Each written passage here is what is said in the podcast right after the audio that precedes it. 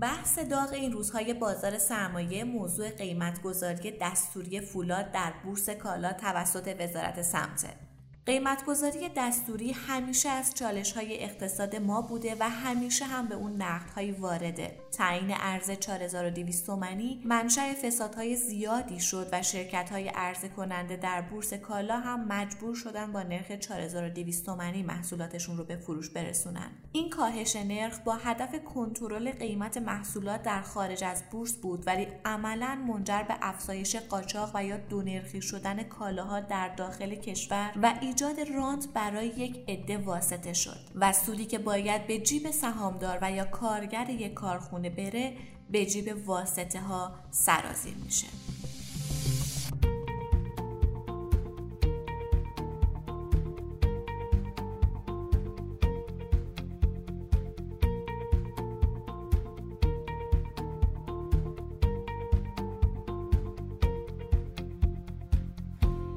سلام.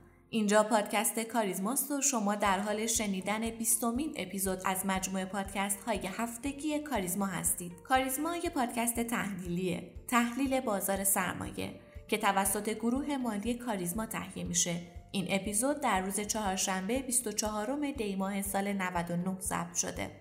من آرام نظری هستم و با همراهی میسم رحمتی کارشناس اقتصاد و کارشناس ارشد مدیریت مالی و مهمانانی که ما رو همراهی می‌کنن اتفاقات مهم بازار سرمایه در هفته گذشته رو مرور می‌کنیم. در مورد یک موضوع ویژه اقتصادی و مالی گفتگو می‌کنیم و در آخر به سیمایی از هفته آینده می‌رسیم. با ما همراه باشید.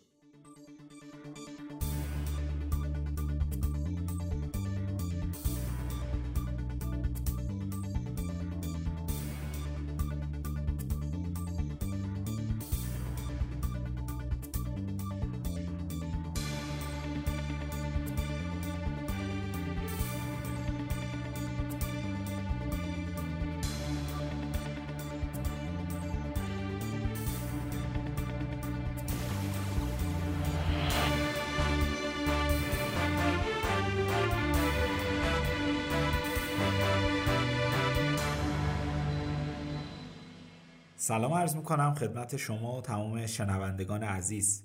بازار در هفته که گذشت متاسفانه با فشار فروش همراه بود و ما شاهد تقابل بین خریدار و فروشنده در معاملات این هفته بودیم. ولی همچنان رد پای تردید رو در معاملات مشاهده می‌کنیم. جایی که نه خریدار قوی وجود داره نه فروشندگان مثل گذشته دست به ماشه عمل می‌کنن. تو این شرایط از یه طرف قیمت ها در سطحی قرار گرفته که بعد از هر افتی سرمایه گذاران در سمت خرید فعال میشن و از طرف دیگه ریسک ناپایداری سیاست ها حالا چه بورسی چه غیر بورسی در کنار بقیه ریسکا به تردید سهامداران اضافه کرده. تا به واسطه اون شاهد شناسایی سود در کوتاهترین زمان ممکن باشیم. با تمام این اتفاقات ما در معاملات این هفته شاهد فراز و فرود چندباره شاخصهای اصلی بازار سرمایه بودیم. به نظر می‌رسه بازار به شدت به نمادهای بزرگ حساس شده و استقبال از این نمادها به حداقل خودش رسیده. برای هفته های پیش رو هم پیش بینی می‌کنیم همچنان نمادهای شاخص به درجا زدن خودشون در قیمت های فعلی ادامه بدن و در نمادهای کوچیک ما شاهد جابجایی پول بین صنایع مختلف باشیم. نکته بسیار مهمی که در هفته گذشته هم شاهد بودیم و در این هفته هم اتفاق افتاد متاسفانه خروج پول حقیقی از بازاره که همین عاملی شده تا بازار کم رمقتر از روزهای اوج خودش معامله بشه. داشتن دید میان مدت و استراتژی در سرمایه گذاری همونطور هم که بارها عرض کردیم در این روزها بیشتر از قبل مهم شده. اما بحث مهمتری که در بازار وجود داره و باعث ایجاد ریسک شده دخالت های متعدد سیاستگزار در اقتصاد و به خصوص بازار سرمایه است.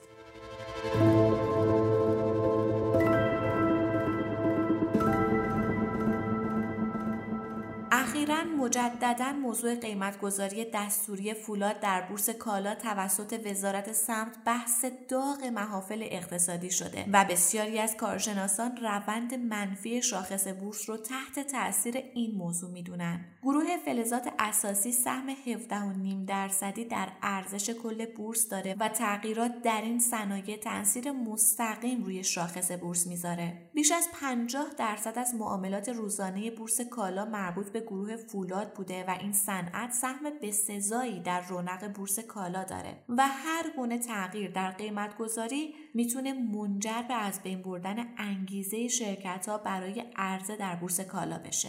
اما برای پرداختن بیشتر به این موضوع گفتگویی داریم با جناب آقای مجید عشقی قائم مقام سابق مدیرعامل بورس کالای ایران.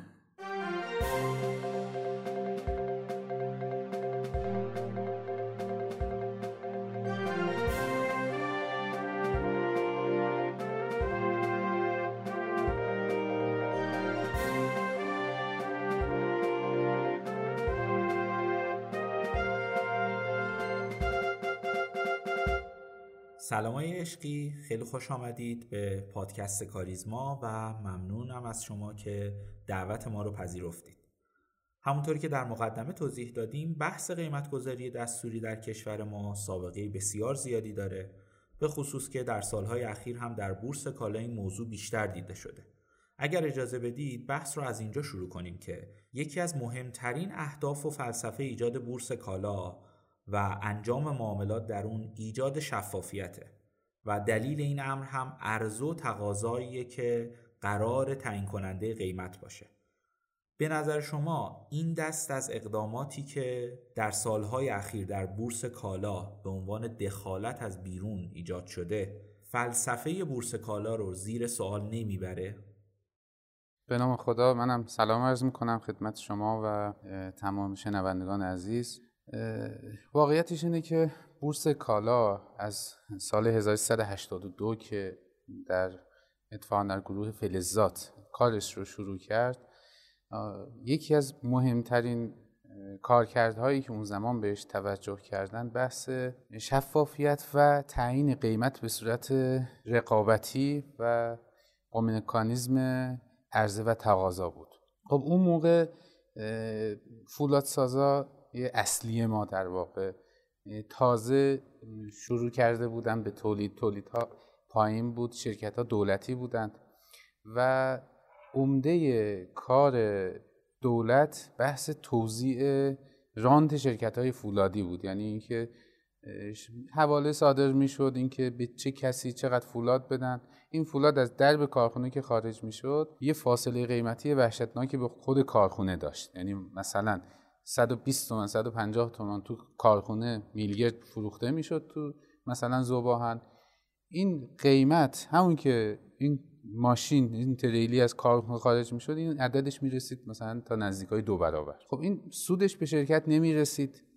شرکت ها زیانده بودن شرکت های فولادی. و به این بهانه که یعنی حالا بهانه شاید نتونیم بگیم. بالاخره یه بخش دولتی بیشتر به فکر این هست که قیمت های رسمی و پایین نگه داره و تصورش هم این است که این قیمت در بازار هم حالا یه بخشیش به مردم بالاخره می‌رسه. ولی بورس کالا که راه افتاد یه دفعه در یک روز یه جامپ قیمتی تو قیمت های رسمی داشتیم. قیمت ها مقدار زیادی اصلاح شد و تا به امروز که دیگه بخش عمده ای از فولاد. یعنی عمده که میگم تقریبا نزدیک 50 درصد فولاد در بورس کالا معامله میشه. دائما ما این فراز نشیب رو داشتیم که در دوره های می اومدن و این دخالت رو می‌کردن که قیمت های تابلو حداقل پایین باشه و این قطعا به کارکردهای بورس آسیب می‌زنه. از اون طرف هم یه تغییرات اساسی ما در ترکیب سهامداری شرکت های فولادی داشتیم. بخش خصوصی خب ورود سنگینی به فولاد کرد. حالا یه زمانی تمام شرکت ها دولتی بودن ولی الان اولا همین شرکت های بزرگی که از قبلم بودن زوباهن فولاد مبارکه اینا بخش عمده سهامشون مال 50 60 میلیون ایرانیه. یعنی ما 42 میلیون سهام عدالتی داریم که هر کدوم حداقل 1300 400 تا سهام عدالت دارند. از اون طرف ببخشید سهام مبارکه دارن. از اون طرف ما تامین اجتماعی صندوق های بازنشستگی داریم که بخشی از این سهام مبارکه و زوباهن و فولاد و خراسان و خوزستان اینا همشون متعلق به این مجموعه هستن که خب زیانش به تمام اینها می‌رسه. خب آیا عشقی همطور هم که شما گفتید ما هر موقع جهش ارزی داشتیم شاهد همچین اتفاقایی بودیم. مثل زمانی که شرکت ها ملزم بودن محصولاتشون رو با ارز 4200 در بورس کالا بفروشن و یا زمانی که سکه به شدت در حال رشد بود قیمت گواهی سکه در بورس کالا با دامن نوسان یک درصدی کنترل می‌شد. حالا سوال اصلی اینه که آیا واقعا با تعیین قیمت یک کالا به شکل دستوری قیمت اون کالا در خارج از بورس کالا هم کاهش پیدا می‌کنه؟ و یا مثلا امکان داره با کاهش قیمت میلگر در بورس کالا ما منتظر کاهش بهای تمام شده ساخت مسکن و کاهش قیمت اون باشیم؟ ببین قطعا این اتفاق نمیفته یعنی ما وقتی که قیمت های تابلوی بورس رو به صورت مصنوعی پایین نگه میداریم بله برای گزارش دادن خیلی خوبه. ما اعلام می‌کنیم که مثلا قیمت فولاد در بورس کالا مثلا شمش 5000 تومنه. ولی بازار آزاد باز کار خودشو می‌کنه. همین الان که دلار یه نوسانی کرد رفت بالا دوباره افتاد پایین. بعضا اتفاق افتاد که چون بورس کالا بر اساس اون مکانیزم های حالا قیمت پایه بر اساس دلار نیمایی کار می‌کنه اختلاف قیمتی پیدا می‌کنه با بازار آزاد. ولی بازار آزاد کار خودش رو با همون دلار آزاد و فضای خودش انجام میده. البته ما همیشه هم نبود که قیمت های بورس پایین تر از بازار باشه. همین دو سه هفته گذشته اتفاق افتاد. مثلا با قیمت ما مثلا قیمت مثلا میلیارد بورس کالا از قیمت بیرون یه ذره بیشتر هم شد. چرا؟ چون دلار مثلا نیمایی قیمتش از دلار اسکیناس اصلا بالاتره. یه مدت این اتفاق افتاده. به خاطر قیمت پایه چون بالاست قیمت بالاتر از بازار آزاد شد. ولی زمانی که اختلاف های فاحشی به واسطه یه سری دخالت های غیر کارشناسی صورت می‌گیره مثل همون 4200 اتفاقی که میفته قیمت های بورس کالا به شدت پایین میشه مثلا سال اوایل سال 97 و تا حالا برج تقریبا 6 ماه این مشکل رو بخشی از برج 6 این مشکل رو داشتیم که صدمه خیلی سنگینی به شرکت های فولادی وارد شد و شاید هزاران میلیارد تومن طبق حالا گزارش حالا مقامات نظارتی هم که بود هزاران میلیارد تومن اختلاف قیمتی بود که این توضیح شد بین یه عده خاصی. ولی وقتی ما تو بازار میریم و مصرف کننده رو قیمتش رو بررسی می‌کنیم می‌بینیم که این اختلاف قیمت خیلی زیاد بود. آقای عشقی این رانتی که میگید به جیب چه کسایی میره؟ ببینید این که من میگم هزاران میلیارد تومن پول جابجا جا شد به این شکل اتفاق میفته که قیمت در بورس به صورت مصنوعی پایین نگه داشته میشه. از یه طرف هم ما ببینید تولیدمون الان به واسطه طرحهایی که به بهره برداری رسید طرحهای توسعه‌ای که شرکت ها اجرا کردن الان دیگه از مصرفمون خیلی بالاتره.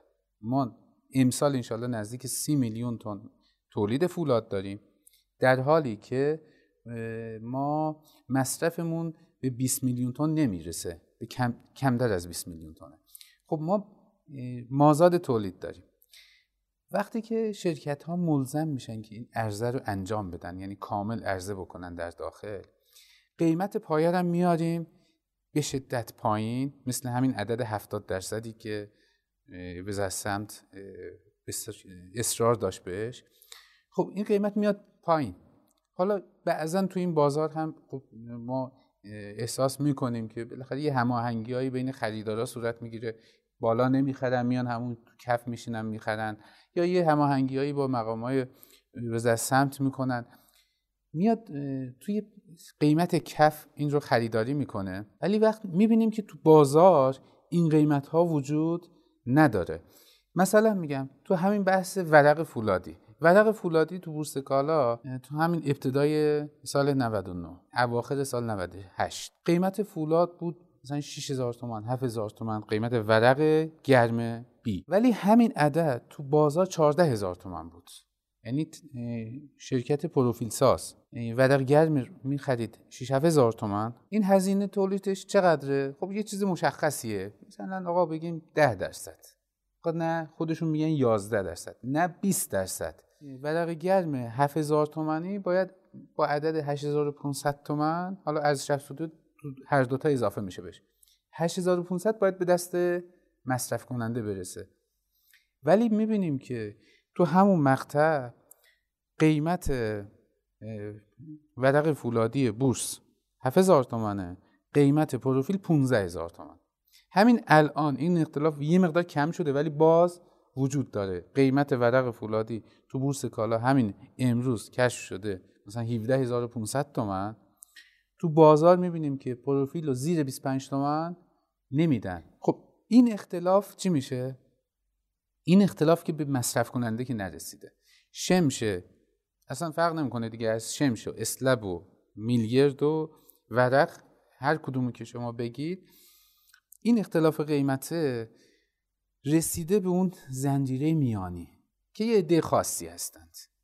که اینا عمدتا هم بخش خصوصی هن عمدتا هم صورت های مالیشون خیلی شفاف نیست. دو دفتره سه دفتره و حتی چهار دفتره هستن اینا. یعنی به هر کی یه عددی میدن. یعنی یه اظهارنامه مالیاتی میدن یه چیزی با خلاصه به سمت آمار میدن. یه خلاصه اینا حساب کتاب درست حسابی هم ندارن. نگاه هم که می‌کنید همیشه هم زیانده هن اینا. این شرکت هایی که مثلا از مبارکه جنس می‌خرن مثلا ورق می‌خرن نگاه می‌کنید اینا همیشه حالا چند تاشون مثلا زیر خود مبارکن اینا خوب صورت مالی دارن خیلی نمی‌تونن چیز بکنن.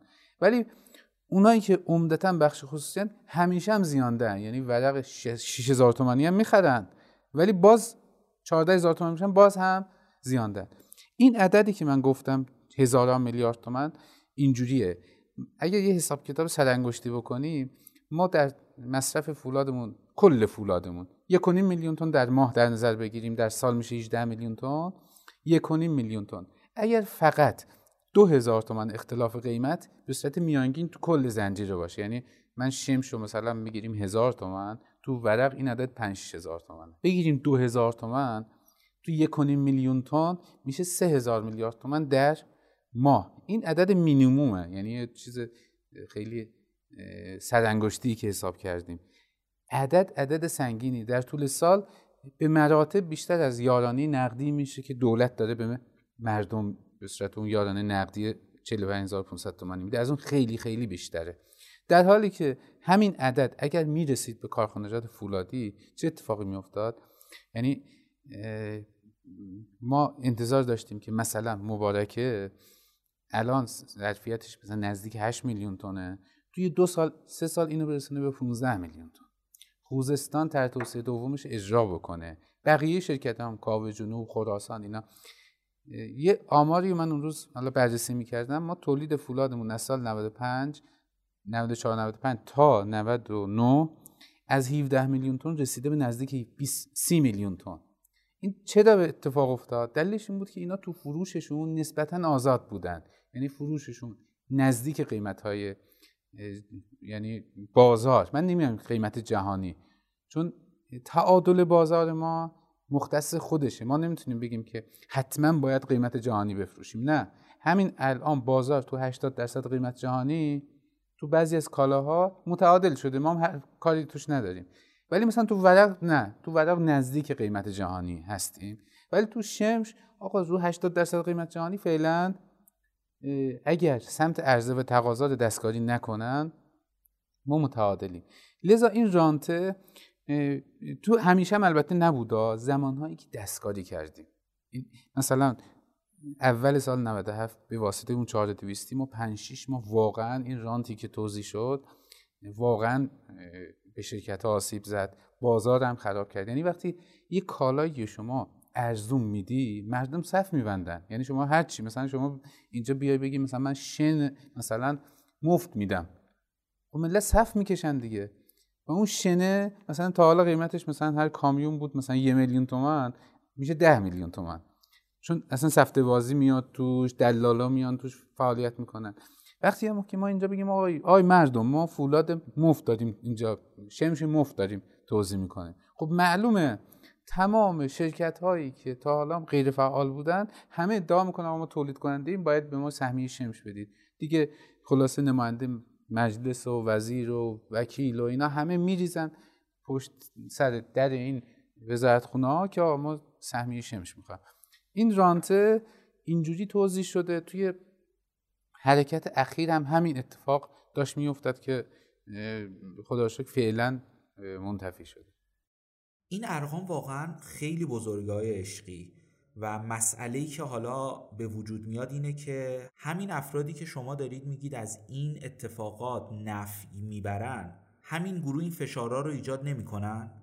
ببینید بازار فولاد از اون زن... ابتدای زنجیره تا انتهای زنجیره بازار بسیار بسیار بزرگیه. شما فرض کنید ما سی میلیون تن فولاد تولید کنیم. خب این سی میلیون تن فولاد این محصول نهایی ها مثلا من میگم نزدیک ده میلیون تونش میلگرده نزدیک ده میلیون ورقه. ده میلیون هم شمش ما به صورت خام داریم صادر می‌کنیم شمش اسلم. این سی میلیونی که فروش میره رو میگم اینجوری ها. حالا این سی میلیون تن فولاد بولوشش هست میلیون تن سنگاهن مصرف می‌کنه. اونم یه بازاری داره. یه این 60 میلیون تن سنگاهن که از معدن در میاد تبدیل به کنسانتره میشه. یه بخشی از این کنسانتره گندله هم معامله میشه. یعنی یه بخشش خود مصرفی زنجیرهای بعدیه. مثلا مبارکه خب سنگاهن می‌گیره خودش گندله سازی داره بعد تولید می‌کنه. این 60 میلیون سنگاهن تا بیاد تبدیل بشه به 30 میلیون تن محصول نهایی چندین بار قابل معامله است و معامله میشه. یعنی اگه شما یه سرانگشتی حساب بکنید یه بازار 500 600 هزار میلیارد تومنیه این بازار زنجیره فولاد. خب طبیعتا با این عدد رقم ها گروه های پرنفوذ گروه های زینفی که دور این 600 هزار میلیارد تومن هستن همشون تلاش می‌کنن که توی سیاست گذاری ها دخیل باشن. خب اینا قطعا اثر گذارن یعنی این سیاست هایی که اینجوری تشکیل میشه عنوان میشه مثلا یه دفعه فیل به داهم میشه. مثلا تو همین حرکت اخیر شیوه نامه بازار فولاد از طریق نهاد ریاست جمهوری ابلاغ شد. حالا اونجا هم همه توافق کردن. حتی بورس هم این رو پذیرفت. یعنی بورس توی حالا یه هیئت مدیرش هم مصوب کرد. پذیرفت این اجرا کرد. ولی ببینید قدرت این آدم های پرنفوذ چقدره که یه جلسه تشکیل میدن صبحش معاون وزیر شیوه نامه رو می‌ذاره زمین ابلاغ می‌کنه این عوض کنید. یعنی شیوه نامه که از نهاد ریاست جمهوری ابلاغ شده رو می‌ذاره کنار. اینا قدرت بسیار بالایی دارن. تو این سیاست گذاری ها اینها هستن که همچین بلاهایی سر صنعت میارن دوام سر چیه؟ ما یه نموداری داریم. نمودار فاصله بین قیمت شمش و میلگرد در طول مثلا دو سه سال اخیر. اینو شما نگاه کنید. هر وقت این دخالت های عجیب غریب صورت گرفته این فاصله باز شده. این فاصله تو دنیا بین عددهای مثلا 5 6 10 11 درصد نوسانه. گاهن ما این عدد نزدیک به 30 درصد شده. یعنی طرف شمش اینجا خریده مثلا 4000 تومن 3900 تومن دو روز دیگه میلیاردش رو فروخته. 5 ببخشید 5 و 200 5 و 300 5 و 400 که هیچ اصلا نظارتی هم روش نیست. یه سری قوانین و دستورالعملهایی هم وجود داره که قیمت پایه رو در خود بورس کالا تعیین می‌کنه. و از طرفی هم می‌دونیم که بورس کالا زیر نظر وزارت اقتصاده. سوال اصلی که در چند وقت اخیر ذهن سرمایه گذاران رو درگیر خودش کرده اینه که آیا وزارت خونه های دیگه می‌تونن در بورس کالا و قیمت گذاری محصولات در این نهاد دخالت کنن یا نه؟ نه ببینید توی بر اساس آینامه معاملات بورس که مصوب شورای عالی بورسه بالاترین نهاد تصمیم گیر در مورد بحث های بورس شورای عالی بورس شورای عالی بورس در آینامه معاملات بورس اونجا آوردن که ببینید معاملات بورسی یه قیمت پایه داره قیمت پایه چجوری تعیین میشه؟ قیمت پایه.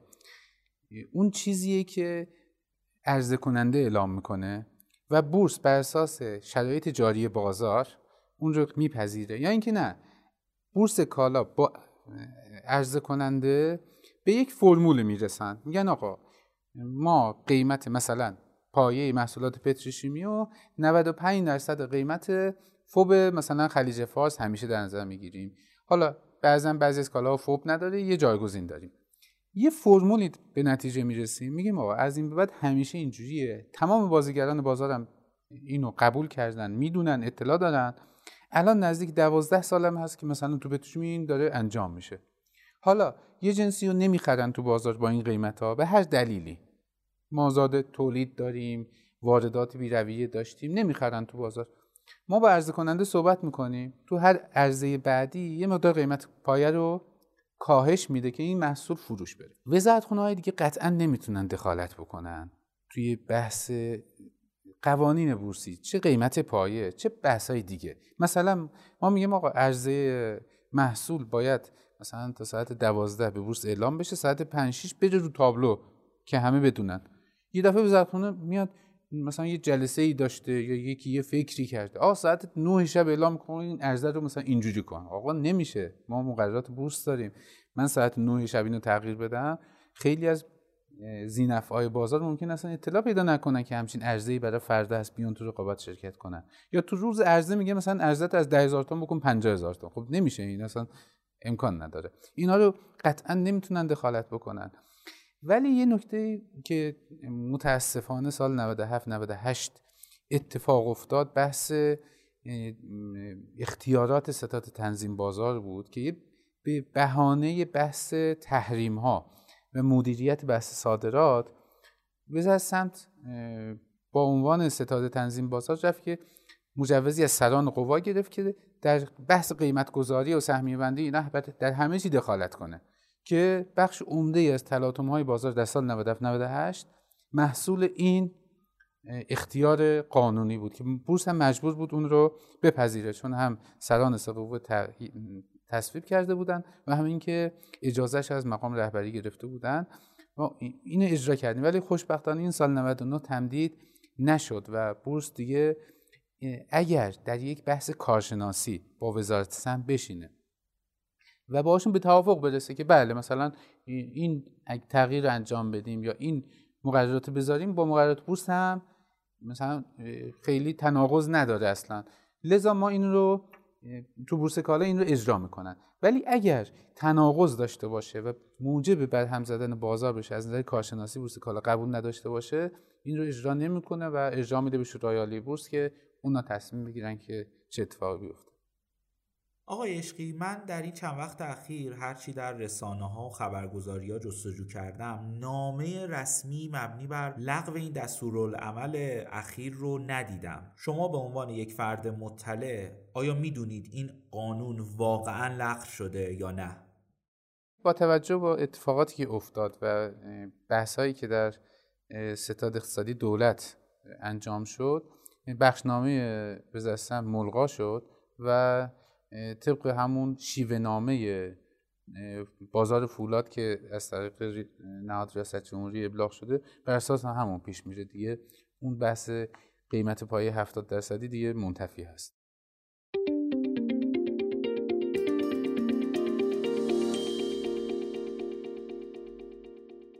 خب اگر اجازه بدید یکم فاصله بگیریم از فضای فولاد. همونطور که مطلع هستید هم خود بورس و هم بورس کالا در این چند سال اخیر مسیر بسیار خوبی رو رفته و اونم در واقع طراحی ابزارهایی مانند ابزار مشتق است نگرانی که بسیاری از سرمایه گذاران و قدیمی های بازار سرمایه دارن اینه که این مدل نفوذها و دخالتها از جمله اتفاقی که برای آتی سکه افتاد برای بقیه ابزارها هم بیفته. به نظر شما آینده ابزارهای جدیدی که وارد بورس کالا و بورس اوراق بهادار شده چیه؟ ببینید لازمه داشتن بازار مشتقه آتی آپشن یا حتی معاملات روی حالا گواهی سپرده و بحث دیگه این هست که ما یه بازار نقدی با محدودیت پایین داشته باشیم. یعنی محدودیت هایی تو بازار نقدی نداشته باشیم برای اینکه قیمت رقابتی شکل بگیره. یکی از بزرگترین معضلات ما تو بحث مخصوصا تو بازار کالاییمون که این ابزارها شکل نگرفتن بحث سهمیه بندی و همین حساسیت های قیمتی هست. ببینید یه زمانی اقتصاد کاملا دولتی بوده. دولت هر رانتی رو که می‌خواست توی کالاهای خودش می‌داد. یعنی سوبسید غیر مستقیم سوبسید کور می‌داد توی خیلی از کالاها که هنوزم ادامه داره تو بعضی از کالاها. مثلا همین 4200 که تو خیلی از کالاها بود به تدریج برداشته شده الان مثلا محدود شده به 5 6 تا 7 قلم کالا. این یارانه های پنهان رو دولت داره میده. از اون ورم یه سری سهمیه بندی ها می‌کنه. خب این عادت هنوز تو دولت هست. ولی یه تغییر عمده ما الان داریم. ما الان دیگه صنایعمون خصوصی دولتی نیست. طبق قانون مجلس اصل ماده 90 سیاست های کلی از 44 اگر دولت به واسطه قیمت گذاری یا دخالت در یک قیمتی ضرری رو به یه شرکتی بزنه باید به هر طریق دیگه یا اعتبار مالیاتی یا هر چیز دیگه این رو جبران بکنه. این قانونه. ماده 90 حالا مادهش انشالله درست میگم. قانون سیاست کلی از 44 میگه که دولت اینو باید جبران بکنه. الان هم صنایع ما عمدتا دیگه خصوصی شده. دولت دستش دیگه چیز خاصی وجود نداره. ما الان صنعت فولادمون خصوصی یعنی خصوصی میگم زینفعاش خصوصی هن. حالا ممکنه حالا تو یکی یه سری از صنایع متاسفانه حالا با ساختاری که پیش اومد مثلا اختیار سهام عدالت دست دولته. ولی زینفش دولت نیست. الان 42 میلیون نفر مالک فولاد مبارکه هستند. مالک پتروشیمیا هستن پالایشگاه هستن دیگه اینکه بیاد این قیمت گذاری رو بذاره و قیمت ها رو بذاره سوبسید کور کاملا کور. بده به این ور اون ور. این دیگه قطعا پذیرفته نیست. خوشبختانه داره از این فضا خارج میشه. یعنی همین حرکتی که روی فولاد انجام شد نشون داد که دیگه حساسیت بازار سرمایه به شدت بالا رفته. یعنی دیگه به این راحتی نیست. مثلا یه وزیر یه وکیل یه معاونی با یه نامه بخواد بیاد مثلا کلی رانت توضیح بکنه منافع رو از یه مثلا صنعت به صنعت دیگه ای منتقل بکنه. خوشبختانه این حساسیت تو بازار سرمایه هم ایجاد شده. به نظر من دولت مردم باید فهمیده باشن که دیگه با منافع مثلا دو نفر سه نفر روبرو نیستن. 60 میلیون آدمی که الان تو بازار سرمایه درگیرن همه زینف این بازار هستن. خب اگر این بحث قیمت گذاری حل بشه و سهمیه بندی ما تو خیلی از کالاها می‌تونیم به این سمت بریم که بحث معاملات اولا معاملات بازار نقدی شفاف بشه. همین هم بازار فیزیکیمون هم بازار گواهی های سپرده که یه به نظر من بخش مخفول اصلا بازار کالایی ما هست که حالا بحث های زیادی هم توش هست. بحث های انبارداری باید توسعه پیدا بکنه. بحث های تضامین انبارها که مردم کاملا مطمئن باشن یه کالایی می‌خرن دستشون می‌رسه که این مدل تو بحث سکه اجرا شده و به نظر من خوب پیش رفته. حالا صندوق های کالایی که رو شکل گرفت. ولی یکی از موانع جدی که نتونستیم تو کالاهایی مثل میلیرد روی غیر محصولات پتروشیمی تو بحث گواهی سپرده و بعدش آتی اختیار معامله و حالا صندوق های کالایشون کار بکنیم بحث قیمت گذاری و بحث سهمیه بندی بود. اگر اینا را بیفته به نظر من این زنجیره کامل میشه و اصلا دیگه ما دغدغه‌ای به نام حالا اینکه ما رانت بدیم اینا اصلا کلا دیگه بی‌معنی خواهد شد. به عنوان سوال آخر و برای اطلاع شنوندگان به نظر شما بازار آتی سکه همچنان بسته میمونه و اینکه آینده این بازار به کجا پیش میره؟ بعید می‌دونم در آینده نزدیک بشه بازار سکه رو دوباره چیز کرد. چون یه سری حساسیت های خیلی زیادی هنوز وجود داره روی بحث سکه. حالا امیدواریم که حالا با این نوساناتی هم که داشت حالا با وجود تعطیل بودن بازار آتی سکه خب سکه از 4 5 تومن رفت تا 15 تومن. سکه هم وجود نداشت. ولی دوستان باید بدونن که اصلا این بحث نیست که بازار آتی ما شکل میده به اون بازار فیزیکی سکه. اینا با هم حرکت می‌کنند و ما بالاخره باید یه بازاری برای معاملات داشته باشیم. همین الان بازار آتی سکه خودمون رو تعطیل کردیم رسمی رو تعطیل کردیم. به صورت غیر رسمی چندین بازار آتی سکه الان وجود داره داره کار می‌کنه. مثل همون بازار ما دارن مارک تو مارکت می‌کنن به صورت روزانه دارن تصویه می‌کنن ولی کاملا غیر رسمی غیر قانونی و در یک فضای کاملا غیر شفاف. در حالی که ما بازار سکه که داشتیم آتی سکه که داشتیم مشخص بود بازیگرا کی داره کار می‌کنه چه پولایی داره جابجا میشه. یعنی ما با این تعطیلی اومدیم یه بازار شفاف و قشنگ یه روکش روش کشیدیم اینو غیر شفافش کردیم. ولی امیدوارم که این نه تنها آتی سکه اصلا آتی سایر کالاهامونم بتونیم را بندازیم که این رانتای اطلاعاتی این نوسانهای قیمتی همه رو بتونیم پوشش بدیم. حتی تو کالاهای کشاورزی هم ما تو کالاهای کشاورزی سراغ یه سری کالاها رفتیم که خیلی حساسیت قیمتی روش نیست. حتی اصلا دوست داریم که گرون بشه. ما الان زعفرانمون قیمتش خیلی پایینه. الان همه چی از سال گذشته سال 97 به این ور چند برابر شده. قیمت زعفران همون قیمت زیر ده هزار تومنی که بود هنوز هست. پس آتی سکه باعث گرون شدن کالا نمیشه. عوامل دیگه ای وجود داره. خیلی ممنونم از شما عشقی که دعوت ما رو پذیرفتید و جای تشکر داره از شجاعت بورس کالا که تونست از حق سهامدارا و کل مردم ایران دفاع کنه.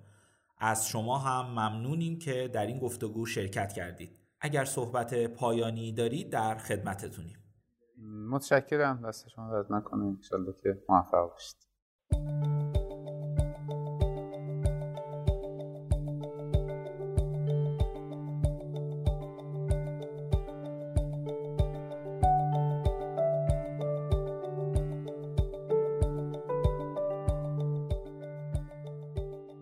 سوالات، نظرات، انتقادات و پیشنهادات خودتون رو از طریق آیدی تلگرام پاد آندرلاین ادمین با ما در میون بذارید. POD underline admin باعث افتخار ماست که صدای شما باشیم.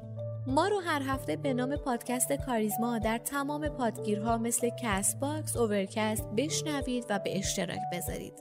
تا هفته آینده و قسمت بعد خدا نگهدار.